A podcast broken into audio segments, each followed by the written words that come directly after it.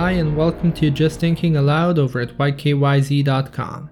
I just read an article on Daily Mail UK about the forest infernos in Chernobyl. The wildfires are burning dangerously close to the exploded nuclear reactor, and Ukrainian firefighters are rushing to build fire breaks around the plant. But if the fires manage to reach the reactor or the numerous abandoned vehicles that were contaminated by radioactive material, we might be in for a really bad time. This got me thinking there's an awful lot of bad stuff going on. Firstly, the pandemic, the many earthquakes and wildfires around the world, but also civil unrest. Tensions in Venezuela have been getting worse, not to mention the Hong Kong protests in China. Speaking of China, its trade war with the US doesn't look good either.